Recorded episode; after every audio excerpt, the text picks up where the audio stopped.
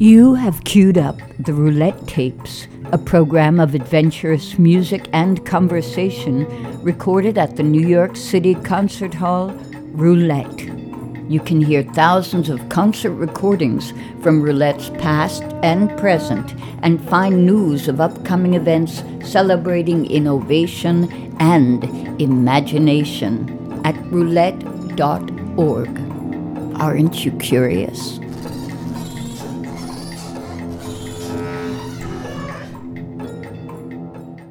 In this edition of the Roulette Tapes, composer J.G. Thirlwell, aka Fetus, Clint Ruin, Manorexia, Steroid Maximus, and Zordox, walks us through his musical journey from experimental rocker to the concert stage and soundtrack work for animated TV shows and films. We'll hear examples from these projects alongside excerpts from his 2017 concert at Roulette entitled Cholera Nocebo, preserved as part of Roulette's Concert Archive project. To begin, here is one of his scores for Venture Brothers on the Cartoon Network. This is J.G. Thirlwell.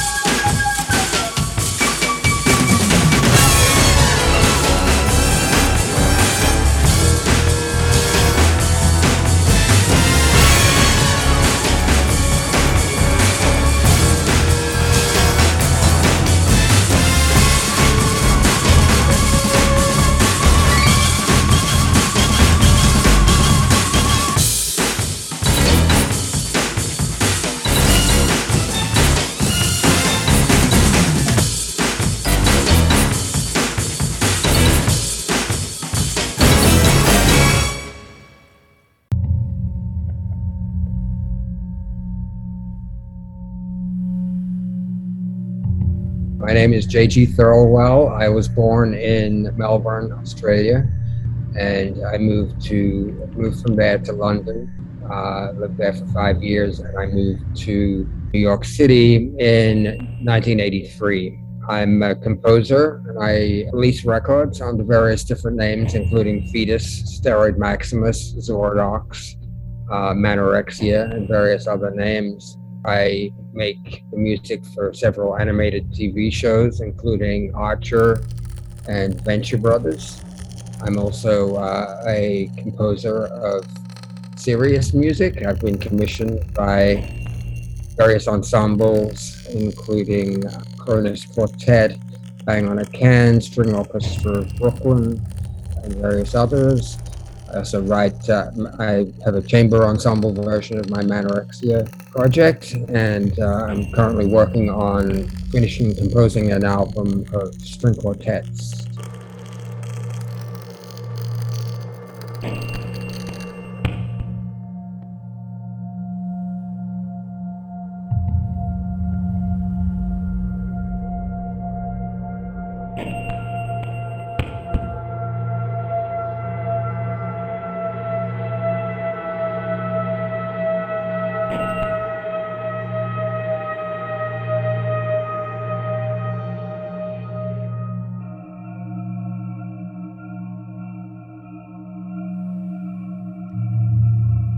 My first solo recording project was Fetus, and I did that for about 10 years, and there were various reasons behind that. I mean, the Fetus project was a bit of shape shifting um, in terms of musical styles. I also was kind of influenced by groups like the Residents who distanced themselves as a personality and uh, created a mystery. So when I first started uh, releasing these records, I also put out press releases full of misinformation. I, got, I kind of got weary of doing that and and trying to create, you know, a distance myself as a personality. And after about 10 years of that, um, but then I started a project called Steroid Maximus, which was one of the catalysts behind that was uh, to create an all instrumental project. You know, at the time I I called it ethnic music from a civilization yet to be invented and, you know soundtracks from movies that doesn't don't exist.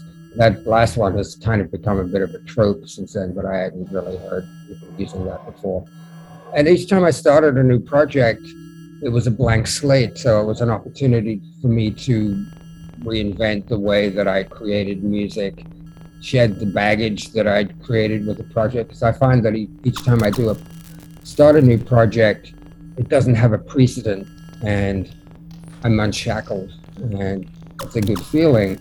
After ten years later, in 2000, I started um, a project called Manorexia. I thought it might be drone oriented. I thought it might. I I really wanted um, something that had spatial qualities that my other projects didn't. My other projects were much more dense, and I felt like a lot of the textures and sounds that I used got locked in that density. So I, I wanted something to, that could breathe more, and that that was Manorexia. What Manorexia ended up doing was um, getting the ears of several people in the new music world so yeah, and then the latest uh, iteration, sort of uh, of a recording project with a different name is Zordox, um, which is all electronic, uh, and something that I want I've wanted to do for a while, just using synthesizers. I also, you know, start. You know, it took me quite a few years to start releasing uh, works under my own name, J.G. Thirlwell, and a lot of I've released several albums under that name. A lot of them have been soundtrack albums.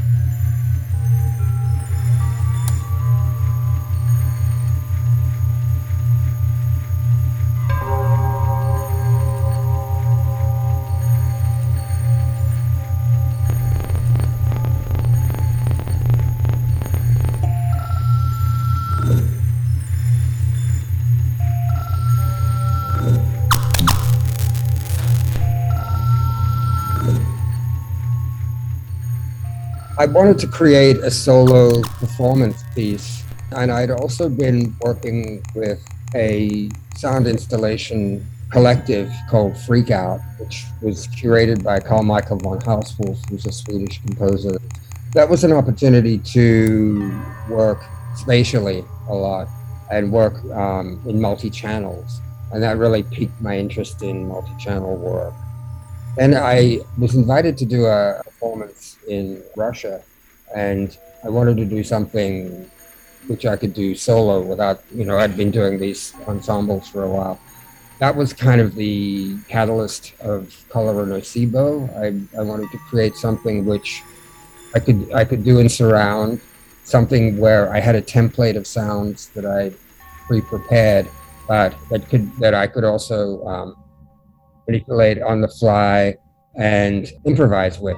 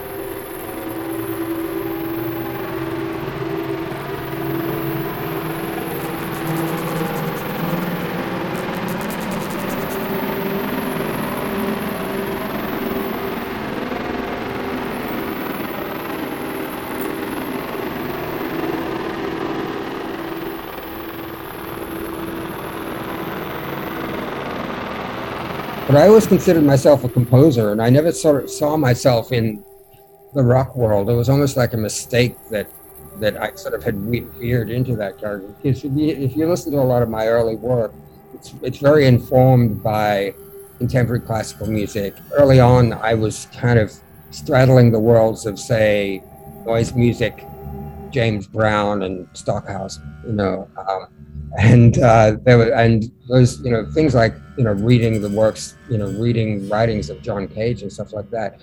And there's if you listen to the very early stuff, there's a lot of Steve Reich and Philip Glass in there and and in the way that things are constructed. the end of 1980, the first day I got copies of my first seven inch, I was living in London and I went to this performance and it was um, John Cage and uh, was doing the music live, and it was the Merce Cunningham performance.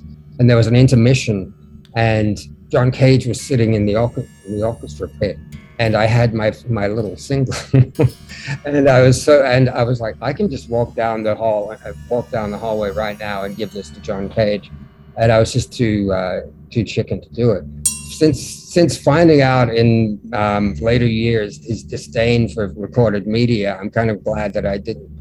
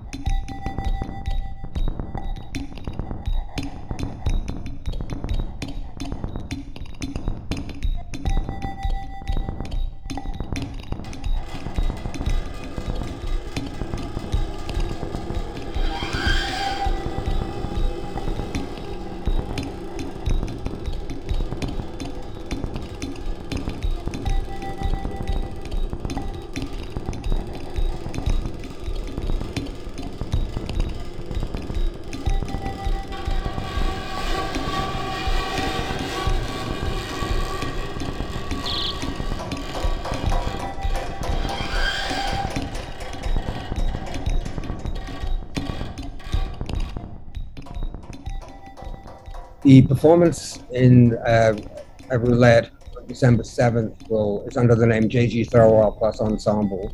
It's a chamber ensemble consisting of harp, viola doubling on violin, uh, acoustic guitar doubling on bass, piano, and drum kit. And I, I sing, and this is uh, the first time I've done something where I've done vocals for many, many years. The material is radical reworkings of material of fetus, some of it very old material, some of it newer material, some of it brand new material. And it's also a project that I've um, I've been collaborating a lot with Simon Hanes for the last maybe six or seven years. Simon has a group called Tredici Bacci, very influenced by cinema and Italian cinema particularly, and also Burt Bacharach, and also you know, contemporary comp- composition. We have a very simpatico um, melody in some ways.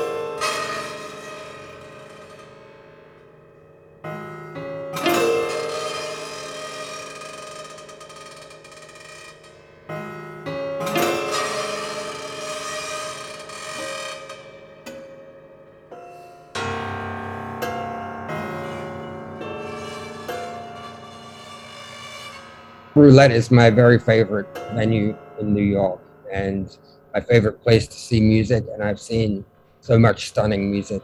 But it's, it's also such a beautiful venue, a great place to see music and a great place to play music. I'm really thrilled. For me, it's the best sounding place.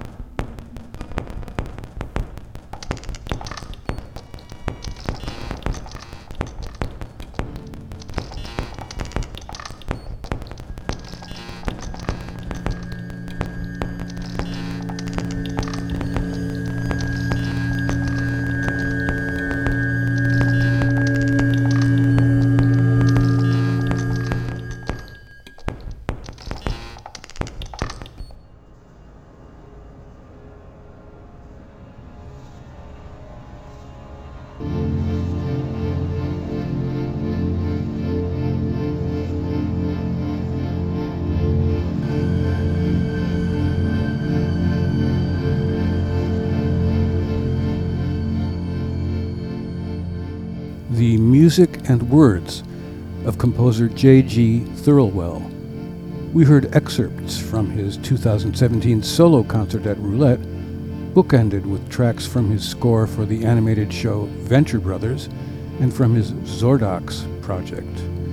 This podcast is supported in part by the National Endowment for the Arts and the Grammy Museum and is a 2021 Webby honoree. Please subscribe. This is David Weinstein at the desk. Our thanks to J.G. Thirlwell and all listening.